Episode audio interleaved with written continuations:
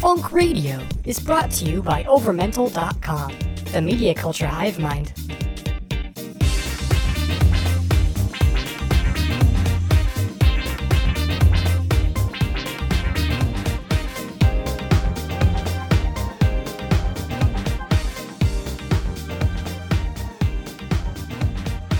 Hey, welcome back, funky listeners, to Funk Radio, your favorite podcast for all your favorite funky hits. Um, that seems to be the way I always describe this show. I don't know. I love that as as you say the tagline, your voice slowly gets more and more southern. it's like welcome to Funk Radio for all the place for all your favorite funk. It's it's like a combination of southern and just like someone slowed down a record. That's basically what my voice was. That was kind of my like my character voice on the old funk radio. Yeah, It was kind of that weird mix, and I don't use It it, was like- anymore except for like when I do that. except for the tagline. Yeah. Yeah. Oh, I think because that's it. like when that tagline started was for the old funk that radio. makes sense. I don't know. Well, this is your non-southern host, um, Kyle. and this is your other non-southern host peter kyle there's there's a topic uh, that we wrote down a long time ago because as you listeners know we loosely keep um, a very long document of just ideas we write down sometimes for episodes and if we come up with enough stuff to fill that topic then we turn it into a real episode that you listen to like right now um, but today was one that i actually for a long time assumed we were never actually going to do because we couldn't really come up with much to fill it. But That's what he said. shut up. Good tie-in though. Uh, I, I'll get into it later, but basically, I was started to work on uh, expanding a different topic, and then it kind of turned into me adding a whole bunch of stuff to this. So we're going to talk about it. And uh, What what would? what is that subject, Mister P? well, I was just about to ask you that, Kyle. Okay. Um, that subject loosely uh, tied to my terrible entendre of doubleness. Uh, we're going to talk about um, gays in the funk and soul music genre. The reason that this was initially so hard of a topic for us to do was because on like on the surface it was really hard for us to find um, famous artists in this genre that either came out or were heavily speculated to be of the homosexual variety. Uh, Orientation. terrible. Thank you. Orientation. Because um, within that music community, and especially the time period that a lot of it took place, it was still very frowned upon. Mhm. We did, however, dig up enough artists that we think we can fill out this episode nicely. I'm gonna make a lot of gay jokes in this. Um, so yeah, we uh got a good amount of artists here that we would like to talk about their coming out. Um, what's the first artist we got on the? uh I almost said Dicket instead of Docket. That's terrible. I know. Um, what do we got on the docket, Mr. Bruto? Well, before I get into that, um, I just want to explain before we get started. Um, yeah, like like I was just saying, like we were trying to find people who were basically in the closet or not during like the '60s through the '80s. Basically, we couldn't really find much, which is why we didn't expand on this for a long time. But then I was thinking, well, there's also songs that um, were basically written for the gay community, um, kind of as a nod to them, and the gay community obviously, you know, embraced it. And you know that's something that's basically just as good for this topic you know? Um, even if the artists themselves weren't homosexual like they still showed an appreciation for that community and like didn't leave them out or anything which i thought was kind of cool um, especially considering like you were saying it was frowned upon a lot during this time um, i would say nowadays it's probably a lot, lot easier Yeah, um, to be out, I guess. yeah. But you know, it'll never be perfect, but certainly better now than it was a few decades ago. So I do. I, I guess I want to start out with talking about um, kind of one of the ubiquitous uh, gay pride songs. Uh, "I'm Coming Out" by Diana Ross. Yeah. That's cool, Peter. Sorry, I was I was getting down to the the portion we had written about it. Uh, um, because obviously, obviously, Diana Ross was. I mean, as far as basically anybody knows, she wasn't homosexual, and then no, none, nothing ever, you know, supports that idea. But um, uh, I I was always personally under the impression that the gay community kind of embraced the song because the lyrics like had basically a double meaning, and they were like, well, hey, it's also the same thing as coming out um, in terms of you know being openly gay, so we're going to embrace that. But I didn't actually know that the song actually was written in direct reference to that, and that was something new to me that I learned in doing research here. Um, did you know that, or No, yeah? that's don't know. yeah, that's interesting. So basically, um, the leaders of the disco band Chic, uh, Nile Rodgers and Bernard Edwards, um, wrote and produced this song, which um, and they, the two of them were actually um, really big like songwriters producers um, during the disco era for many different artists aside from just Chic, because I know they did stuff for like Sister Sledge, and um, I think what was the other one? Shoot, I can't think of who else at the moment. Daft Punk. No, well, Nile Rodgers was on the Daft Punk album uh, a couple years ago, Yes. um, which is funny. Anyway, so um, Nile Rodgers got the idea. Uh, I love this story. He he goes to this transvestite club in New York City, and when he's in the bathroom, um, he's standing at the urinal, you know, taking a piss. Um, I probably could have said that more gracefully, but whatever. Nile Rodgers just taking a piss. Um, he, he Is sees there anything more beautiful? Well, there is something more beautiful. While he's doing this, he looks over and he sees three men in this bathroom at the transvestite club who are all dressed like Diana Ross. Um, I, I don't know if at the time he like knew her personally or not. I'm gonna assume that maybe he did. Now, is this? Correct me if I'm wrong. Is Hmm. this 1980s Diana Ross, as in, like, fitted white T-shirt and blue Mm-hmm. jeans, or Um, it was a 1980, so they were probably writing it in 1979. I'll type in 1979 Diana Ross. I want to see what she looks like. All right. Well, while you do that, I'll continue the story. Okay, Um, so basically, he saw these three called men. it. I typed. Sorry, I typed in 79 Diana Ross, and I got the cover of that album that's just Diana, where she's in a white T-shirt and jeans. See, but I feel like if they were if there was sort of three guys in a transvestite club bathroom dressed like Diana Ross, I I'm gonna assume that they were dressed. More, In in, something a a more little- glamorous way. Yeah, Yeah. at least I'd like to imagine that.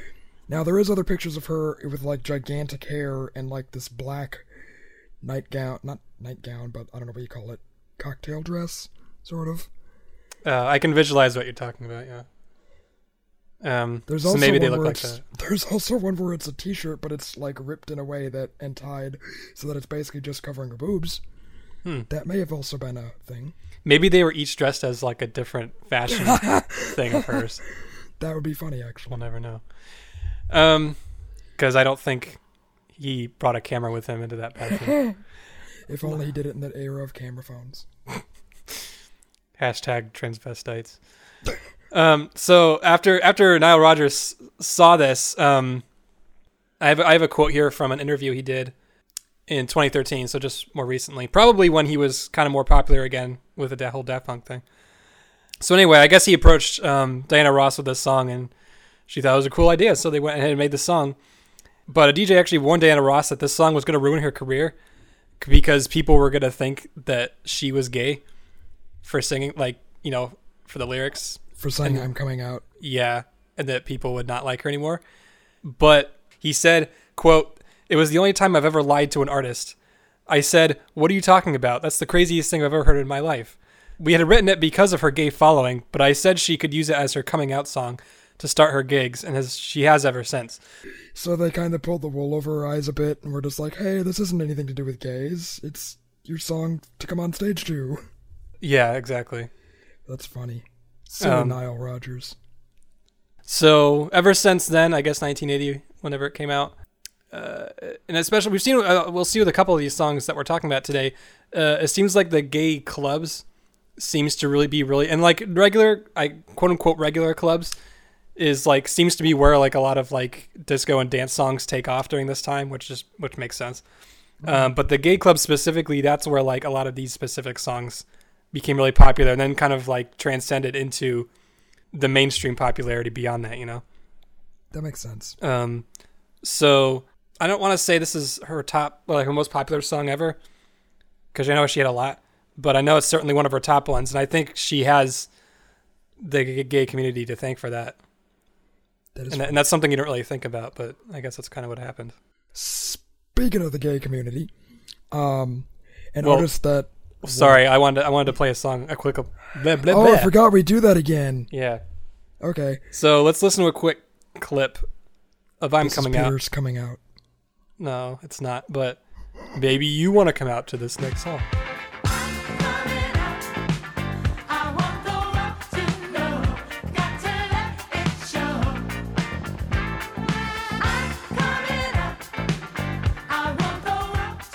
So yeah, that was Diana Ross's "I'm Coming Out." And speaking of coming out, um, another artist that I we couldn't possibly avoid mentioning is uh, Little Richard, Oh yeah. who his real name is Richard Wayne Penniman, born 1932. He is still alive, thankfully. He's 82. wow. right?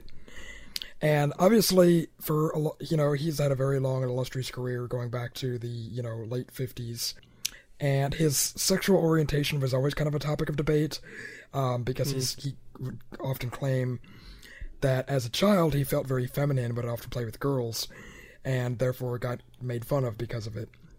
Um, he even got caught wearing his mo- mother's makeup and wardrobe, and was beaten to beaten to shit out of by his dad because 1950s.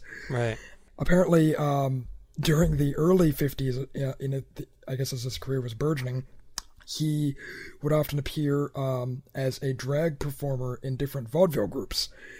So, by the time he kind of entered the you know small time singing circuit, he um, basically created that sort of feministic, I guess, how do I say it, vaudevillianness about him, I guess. Um, Persona. Thank you.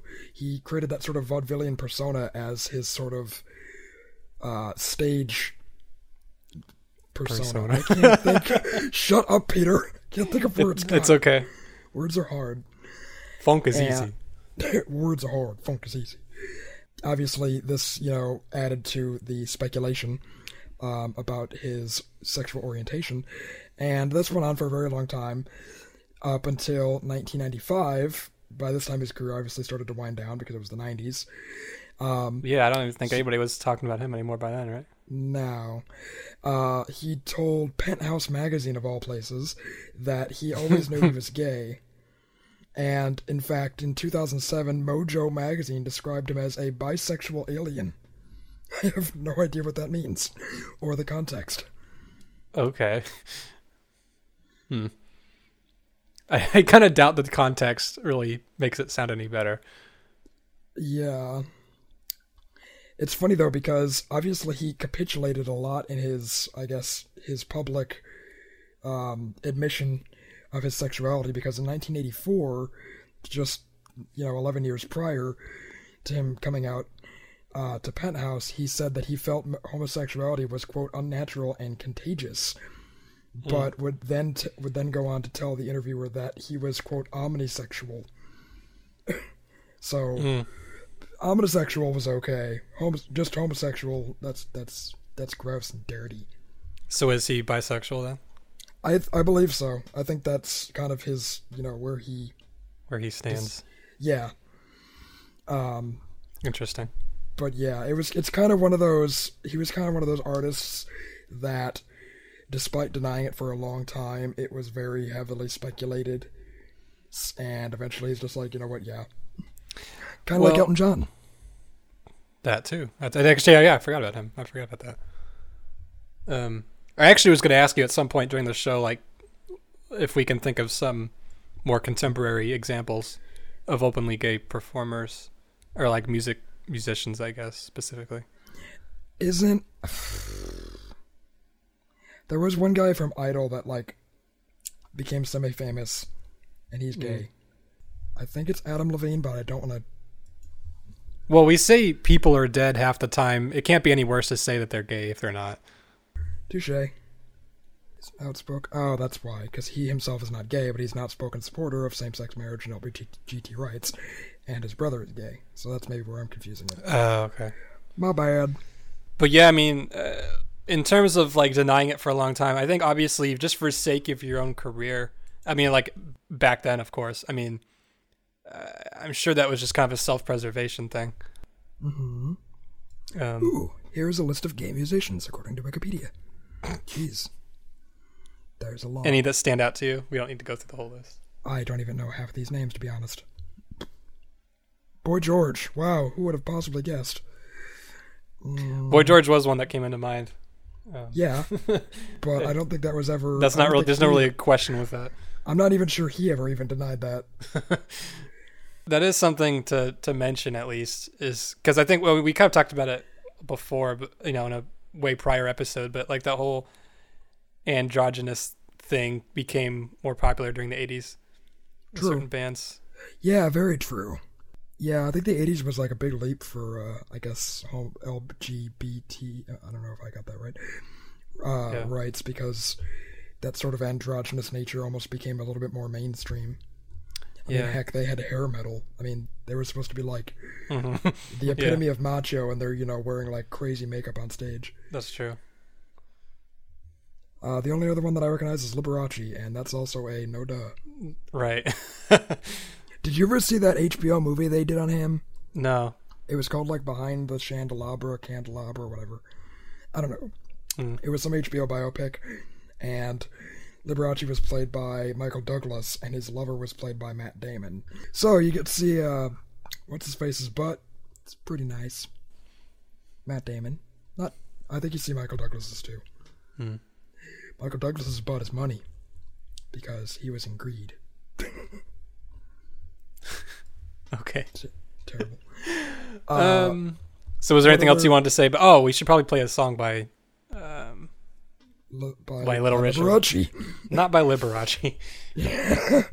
I think, uh, in honor of him being coming out, we should play Tutti Frutti. that sadly makes a lot of sense. Okay.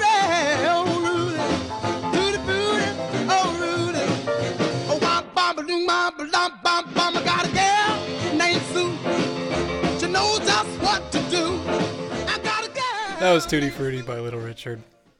You can get fruity to this next song. God, I'm going to hell. Hmm.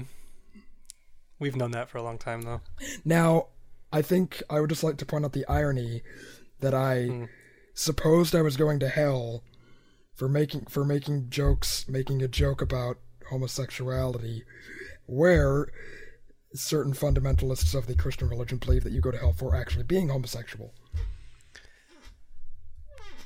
There is an irony so in my statement. therefore, Therefore, there is irony in my statement that I am going that I think I am going to hell for making fun of homosexuality, wherein Christians, some hmm. Christians, I should say, think homosexuality itself is sinful. well, that'll give you listeners something to think about. I think I just broke my own brain trying to describe that. Yeah, Seriously, me I just too. did some mental backflips there. Um, Speaking of backflips, uh, what do we got up next, Mr. Peter? I love, I love how we're just starting to use transitions that make no sense. It's funny. Starting? what have I ever stopped? That's that's touche. I guess moving up backwards from the list that I wrote. there you Um, go. I'll just do that. Um, because the irony, some people think that homosexuality is backwards. Oh my god, shut up, Peter. Stop. We can't do that again. We're gonna All right. break. All right. Um, so so we have the song "It's Raining Men" by the Weather Girls, so which we've probably talked about a good like three times at least on the show before. Because I Um, love this song. It's a good song, I, and I like it. And, and obviously, I mean, like if you never heard the song, it's basically two women talking about how it's raining men. There's gonna be men for everybody, and you know that's awesome for for women and for some men too, of course. Um, and, and even though the song it was written and sung from the perspective of women, it does objectify men um, in such a way that you actually don't hear much in popular music, which is interesting in itself. Um, but then it was also kind of um, again like embraced by by the gay listeners who heard the song as kind of a celebration of their of their I don't want to say their culture, but of their lifestyle. I guess is that better? Maybe not. I think that's better. That's better. Yeah. Um, so so actually, I was and I was thinking about this because this is an, another example of like a song that was played at clubs and actually became really popular because like in the mainstream because of um, gay people liking it first. So I was thinking because like this is basically the Weather Girls were a one hit wonder with this song. I mean, like no one knows any other songs by them, basically. So I was thinking like if the gay community hadn't like latched themselves onto this song and helped it become popular, we may very well not have ever heard of the Weather Girls, you know, This just because true. this song would not have been popular enough to kind of give them a name. that makes sense. So I, I thought that was kind of interesting. It's like not only other, you know, certain songs we could say, you know, may not have reached a certain level of success, but even like them as artists may not have reached their levels of, of success had it not been for this. So like I felt that that was kind of a unique thing. And again, there's not much else we can or really need to say about this song because we talked about it so many times before. But um, we will uh, we'll play a quick clip of "It's Raining Men," and maybe some men will rain down on you.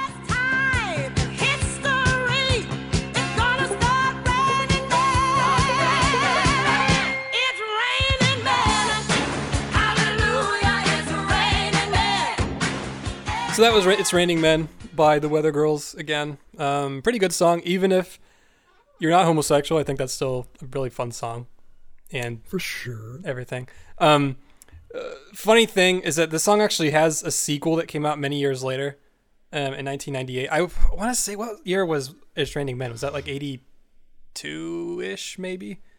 No idea. I think it was early 80s. Um, but in the late 90s, um, one of I don't remember which of the what the, the. I don't remember which of the two Weather Girls recorded the sequel called "It's Raining Men," the sequel um, in 1998. But she recorded it with RuPaul, um, who was an acclaimed drag queen. So I guess they kind of paid homage to the whole gay thing with the sequel, um, which I personally never heard, but I felt that was kind of an interesting little tidbit that they That incorporated pretty that. Um, and then one more thing I will say about that is that that is actually how I ended up developing more research for this episode because another one I was working on was songs that have sequels, which is kind of an interesting concept as well.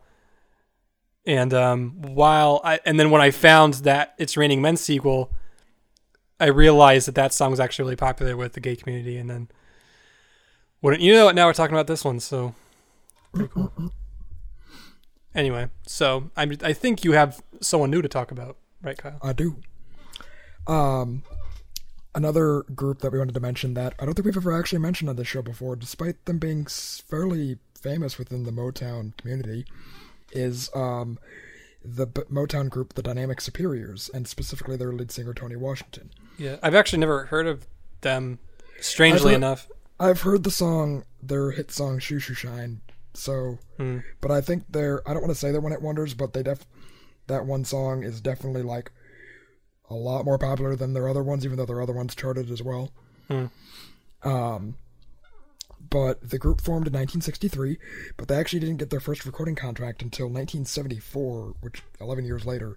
yeah, Um, it's funny because in doing some, I guess, side research on this group, um, I found a, um, I guess, a DC soul collector, DJ, and hobbyist named Kevin Comby, who uh, runs a website called DC Soul Recordings, actually uh, goes in a bit in depth in this band and their influence, um, not only with ga- in, within the gay community, but within Motown, and they're kind of breaking ground for openly gay performers.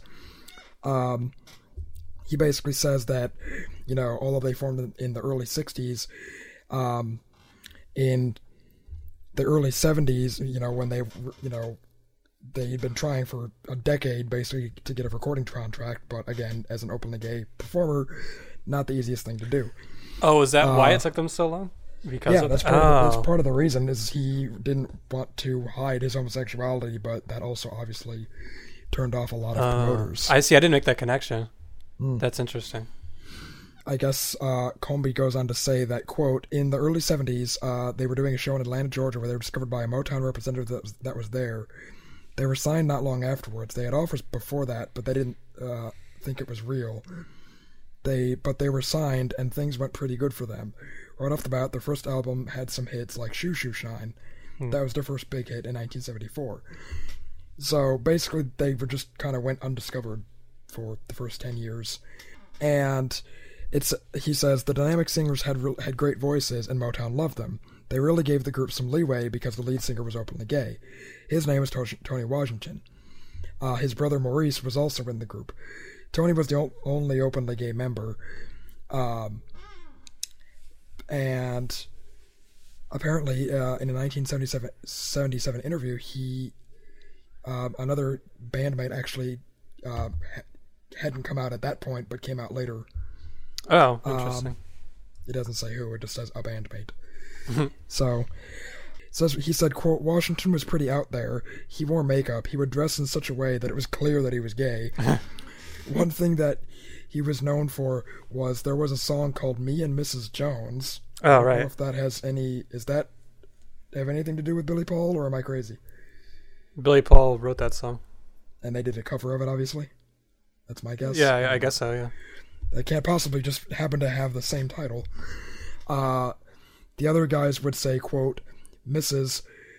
And Washington would always get up in front and say, Mr. Jones. Oh, interesting. Apparently, they were well known for that. Um, they got to the point where Motown was comfortable releasing album covers that really flaunted the fact that these guys had a connection to the gay community. Hmm. On their first record cover, Motown used pink butterflies and colors that were very feminine. Hmm. He's wearing an incredibly feminine look with makeup and everything else. Artists in the 80s and some disco artists could get away with that, but they were really trying there. Huh. So basically, they were they kind of embraced that sort of androgynous androgenicity. Is that a word? I just made up a word. Also. They embraced his identity. long before the uh, the disco era and even the 80s kind of took off. So that's why they were, you know, a bit groundbreaking. Well, good for Motown because I know they, in a lot of other cases, not having to do with sexual orientation. I know that like sometimes the Motown executives would be kind of dicks to the artists for various reasons, but I I'm actually pleasantly surprised to hear that they were actually kind of supportive of this. Yeah, it's actually funny. Um, because towards the end of this uh, interview, this Combi guy says, "I can't really think of a soul group that had a very uh, openly gay frontman that was on a major label before this. A lot of gay newspapers and magazines interviewed Tony, and he talked about how happy he was that people would come up to him after shows all the time and say he was an inspiration for them to come out. Oh. So in the gay community, I think he made an impact. Interesting. So not only was it you know a boon for Motown, he was a boon for the gay community as a whole." Wow, that's cool. Because yeah, I mean, again, this is you know early to mid '70s. This is still a little bit frowned upon, You're right. Yeah. Especially in the uh, I don't want to stereotype, but the black community. Hmm. Um. So yeah, that's the um, that's the Superiors. Should we listen to a clip of their famous song "Shoo Shoo Shine"? Yes, and you can shine your shoe to this one. Is that an innuendo? That me- I think that means masturbate. Hmm. Okay. Well, don't do that, please. At least not right now.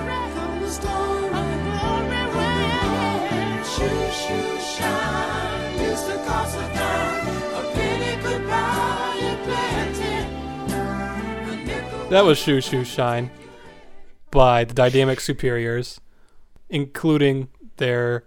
Op- thank you, Kyle. Including their openly gay lead singer, Tony Washington. And they released that song in 1975.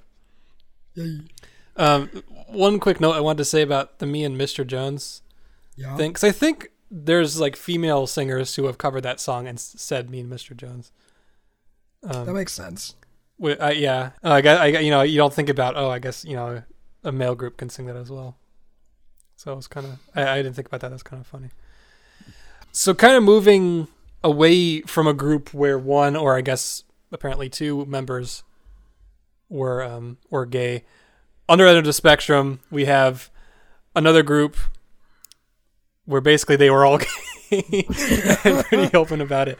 Um, the Village People, um, known for such songs as YMCA, In the Navy, Macho Man, stuff like that. Um, chances are you've heard all of those and more by them. And um, you may have seen them in their various music videos or, like, you know, a show or something, you know, parodying them. Um, usually they would have they they were all dressed up as different like characters. Like one was a policeman, one was like an Indian chief. I think there was a construction worker and like maybe a sailor. Uh, I don't remember all the different characters, but basically these were all macho-looking guys, and they did this on purpose, by the way. Um, they were all macho-looking guys with no shirts and dressed up and all dancing together, and that was their thing. Uh, basically, uh, this group was the brainchild of the French music producer slash promoter um, Jacques Morali. He kind of formed this group as an idea to like appeal to the gay demographic of the 1970s disco scene, who who we've already kind of discussed a couple times now um, in this episode. Um, the name the Village People actually comes from uh, Greenwich Village in New York City, which boasted both an active gay community and a lively disco scene. So that's kind of a perfect combination. Greenwich Village is so weird because that was the same place that like folk music came out of in the 60s. Yeah, I wanted to say that that, that area sounds familiar to me for some reason. Yeah. So it's, it's very much a defining music scene. Hmm. Well, I guess that's. I guess that's also where the name of this group came about as well, which is kind of funny. Uh, the The funny thing is when when he was forming this group, he placed ads in I guess music magazines and stuff, and it was basically a wanted ad of macho types wanted must dance and have a mustache, and that's all in quotes. So that, that's exactly what it said. And there's a note here that says vocal talent was not necessary since they would not be singing on their records.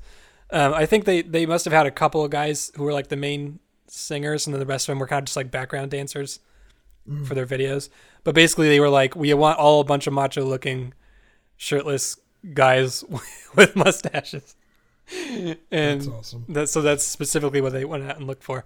Um, so their their breakout single came out in 1978, YMCA, which um, pretty much I think everyone in the world has heard. I don't think there's anyone who hasn't heard this song. The funny thing is, I, I think a lot of us tend to assume that they wrote that song like as an ad for the YMCA, but it totally wasn't. It they kind of made this song without the YMCA's permission, and the YMCA actually uh, was gonna sue them for this Uh, because the whole thing with the YMCA is it, it it stands for Young Men's Christian Association, which, uh, as we all know, it's kind of like supposed to be a, a club for young men, you know, like for whatever. Um, but in reality, I guess back then, I don't know if it still is. I don't think it is now, but like back then in the '70s, I guess it was a popular hookup for like gay guys. Just like truck stops. Sure. So, um, so they wrote this song obviously in dedication to that. Um, and nowadays YMCA's are a lot more like family oriented uh, recreation areas and stuff like that. But back then, I guess it was much more of like a uh, the underlying purpose of those was to hook up with gay people. Anyway, so YMCA was pretty pissed about this song because you know they didn't really want to be associated with that. But they did notice, funny enough, that after that song came out, that their membership went up quite a bit when the song became more popular. So they learned to instead of suing the Village People, they actually embrace the song. And uh, even today, uh, apparently, it's still on their official website. So That's awesome. I guess, I, I guess the I do want to tell another story about them, but let's let's just listen to a, a clip of YMCA just for funsies. It's fun to stay at the YMCA. It's fun to stay at the YMCA. They have every That was the YM, YMCA by uh, Village People. Pretty damn popular song, and popular with the gay people as well. Um, so I guess following, uh, so one, one other short story I want to tell about, probably the second famous song um, in the Navy.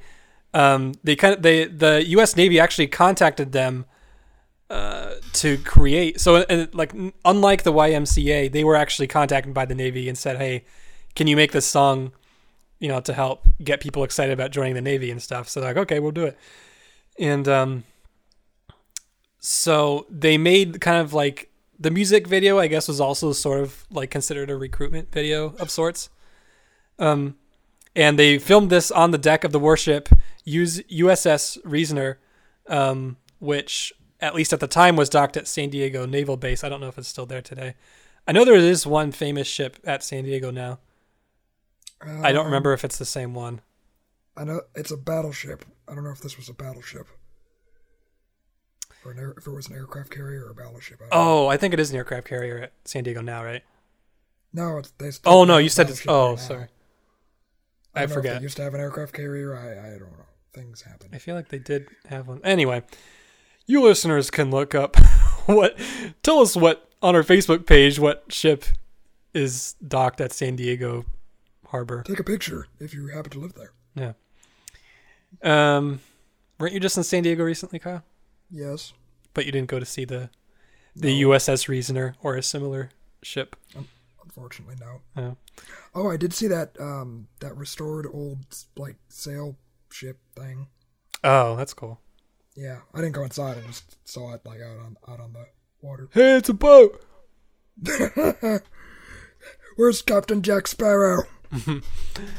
So even though the Navy contacted them and kind of basically contracted them to make this song, they never ended up using the music video like officially for recruitment purposes. Like obviously we still have the music video for that per- for just music video purposes, but they never actually ended up using it for recruiting because apparently a lot of political groups started getting pissed off that US tax dollars were going to support the quote unquote gay group um, that was promoting the military. And you can imagine that that would cause a lot of issues Yeah. with people. So, um, Hell, that would cause issues now. oh, certainly, yeah, it would. So, in a way, I'm actually a little surprised that they even thought it was going to work back then. But anyway, so it didn't work out as an actual recruitment video, but we still have the song and we still have uh, the video. So that's another fun one.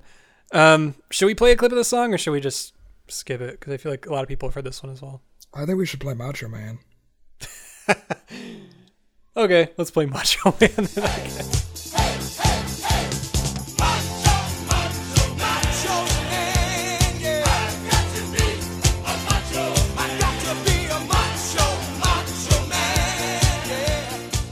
so that was Macho Man by the Village People. Not related to the story I just told about in the Navy, but um, still a Still good a song. brilliant song. Yeah. So yeah, they were they were definitely a group where they were all gay and they were all open about it and they embraced it and they were they weren't any less popular because of that, which is cool. Yeah. So all in all, we didn't talk about that many different people, but I feel like we had enough stuff to talk about here in Yeah. this. Um, I don't know if there was anyone else you wanted to touch on Um, with this. No, I think I'm good. Uh, and more so that I can't think of any that I'm actually. Right. And like we said at the beginning, I mean, we couldn't find a lot of openly gay people back then because it wasn't the most popular thing to be. Um, but luckily now, if you are openly or not openly homosexual, um, I think now is a good as a time as any to embrace that about yourself. Yeah. Yeah.